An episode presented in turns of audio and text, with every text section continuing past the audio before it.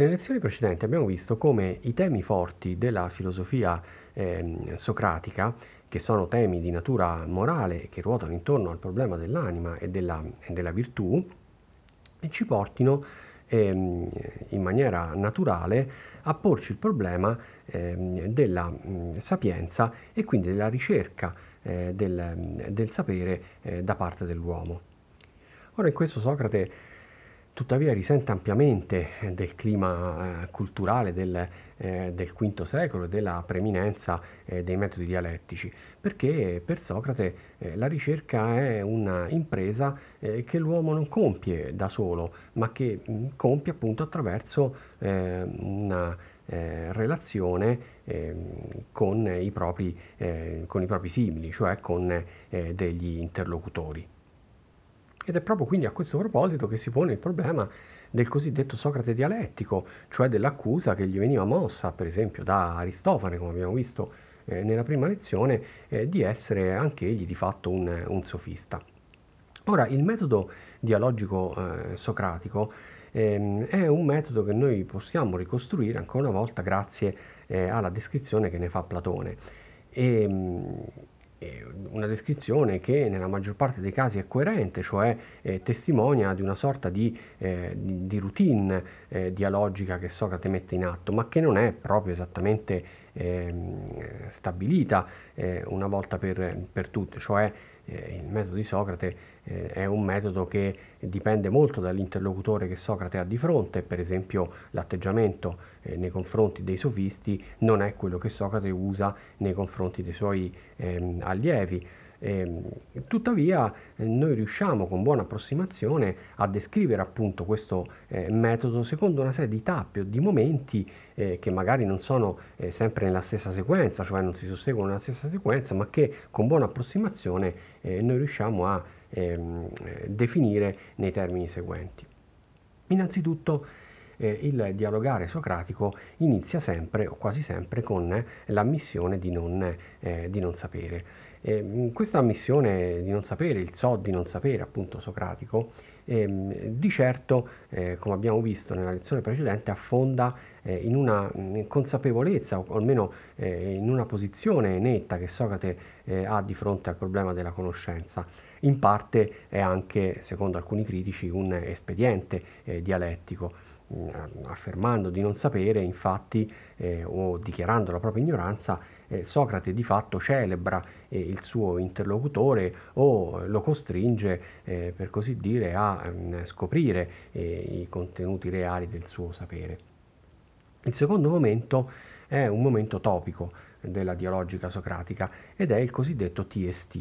Eh, TST è una forma interrogativa che in greco significa che cos'è, ovvero Socrate soprattutto nei confronti dei, eh, dei, sofisti quando si trova a dialogare con un sofista, eh, dopo aver ammesso la propria eh, ignoranza e celebrato eh, l'abilità del suo ehm, interlocutore, gli rivolge questa domanda tipica, ovvero eh, che cos'è? Per esempio, eh, se si parla appunto della, eh, del coraggio, eh, e Socrate invita eh, il, il, suo interlocutore a dirgli che cos'è il coraggio eh, e molto spesso quindi eh, a, lo invita a non presentargli una serie di esempi ehm, pratici del coraggio, ma in un certo senso a definire che cos'è il coraggio in se stesso. E questo ha fatto nascere quella famosa eh, tesi interpretativa del TST eh, socratico da parte eh, o di cui è autore appunto Aristotele, il quale riteneva che eh, nel TST socratico ci fosse in nuce già la prima forma del suo fondamentale metodo di indagine che è il metodo definitorio. E ancora una volta, secondo alcuni critici, in realtà il TST socratico eh, nasconde un altro intento in un certo senso eh, capzioso, no? ingannevole, ehm, perché ehm, Socrate in questo modo eh, fa sì che eh, sia sempre lui a porre le domande e sia sempre l'interlocutore a dover eh, rispondere. il dialogare socratico eh, è un dialogare infatti che si basa non su lunghi discorsi come preferivano fare i sofisti, ehm, che di fatto appunto ehm, spesso eh, trasformavano i propri discorsi in una eh, retorica, cioè in una eh, prova, dimostrazione della propria capacità di argomentare, ma si basa su brevi domande e risposte eh, che tecnicamente si chiamano appunto brachilogie. Ma in questo metodo è quasi sempre Socrate a condurre il, il discorso, cioè a rivolgere le, eh, le, domande. Il TST spesso è accompagnato eh, dalla, eh, da una tecnica ironica, eh, ovvero da una celebrazione che Socrate fa delle qualità del suo ehm, interlocutore. Al TST segue il momento fondamentale ehm, della confutazione, in greco appunto elenkos che significa esame, no? confutazione, diciamo sottoporre ad una, eh, ad una prova. La confutazione consiste appunto nella serie di domande eh, con le quali Socrate eh, riesce a smascherare l'apparenza di, di sapere del suo eh, interlocutore e a metterne in luce in realtà la eh, effettiva ignoranza. E ancora una volta eh, l'elencos, la confutazione, è seguito, accompagnato dalla ironia molto spesso avviene cioè un rovesciamento ironico per cui l'interlocutore che all'inizio si dichiarava sapiente e mh, mm, e Socrate che si dichiara ignorante eh, hanno rovesciato no? i, loro, i, loro, ruoli per cui ora è l'interlocutore a trovarsi in una condizione di imbarazzo eh, in un famoso dialogo appunto eh, platonico eh, il, il, sofista che eh, dialoga con con Socrate eh, dichiara che Socrate è come la torpedine, no? come il pesce, cioè eh, che mh, con la propria eh, puntura eh, paralizza eh, l'arto e così Socrate paralizza con le sue domande l'interlocutore e lo mette in una condizione di, in, di imbarazzo e di grande ehm, incertezza.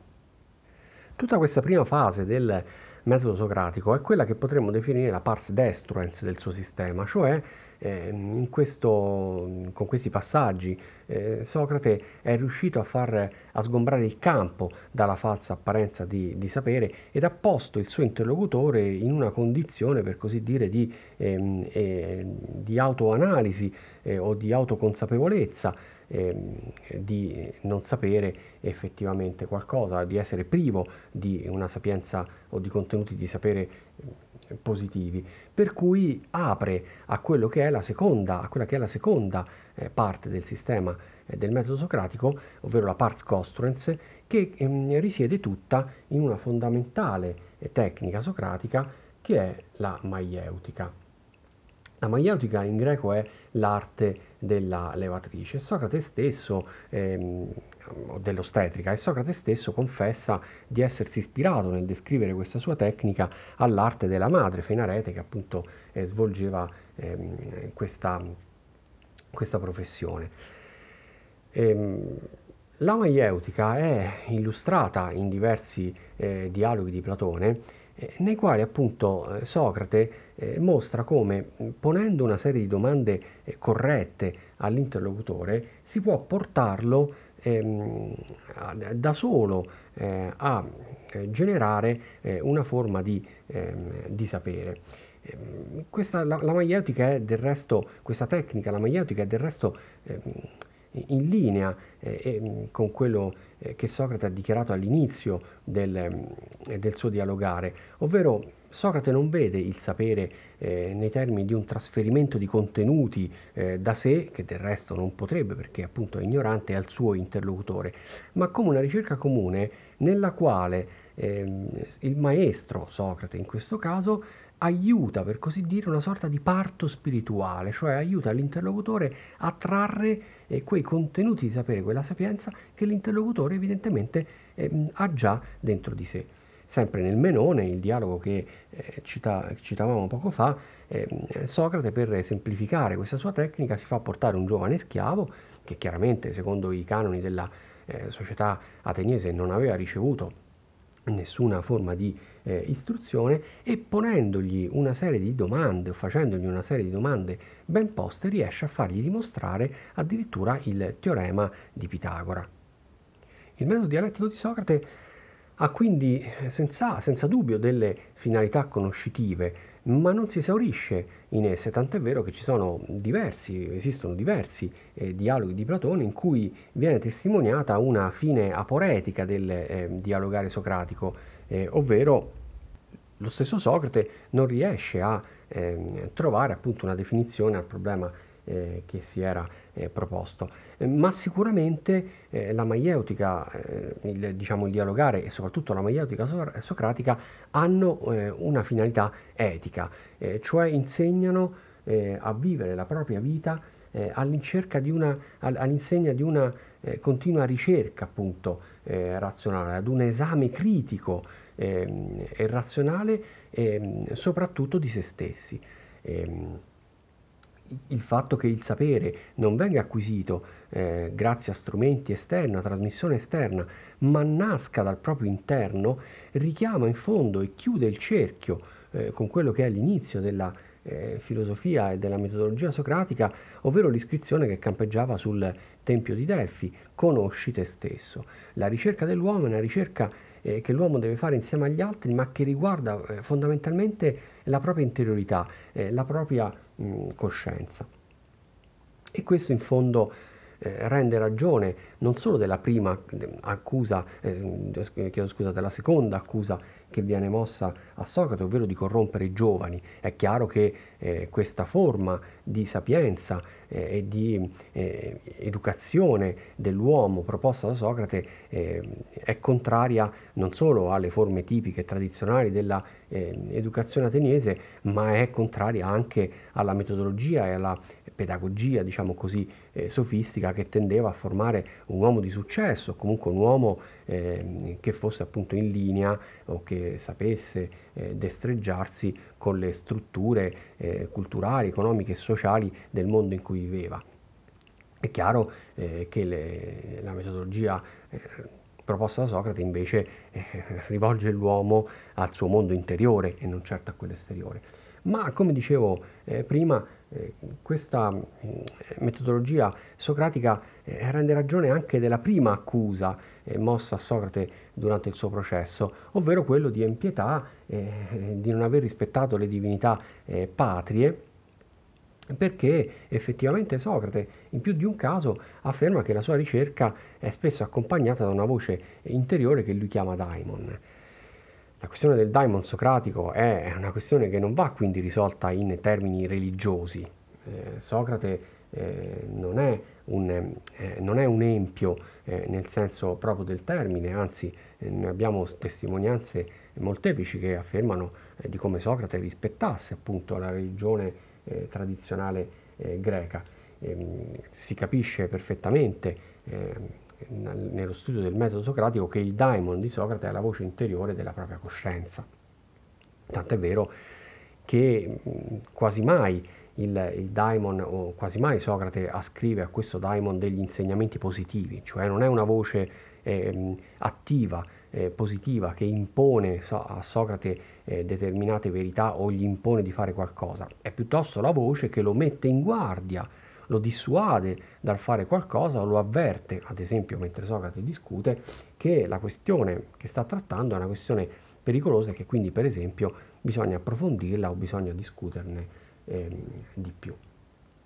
E, ehm, come dicevo poc'anzi, questo chiude il cerchio con, eh, la, con il tentativo eh, originalissimo eh, di, di, Socrate eh, di aprire eh, la, la, società ateniese, il mondo ateniese e il mondo greco ad una, eh, ad una nuova concezione del, eh, dell'uomo e ad una nuova concezione del sapere filosofico.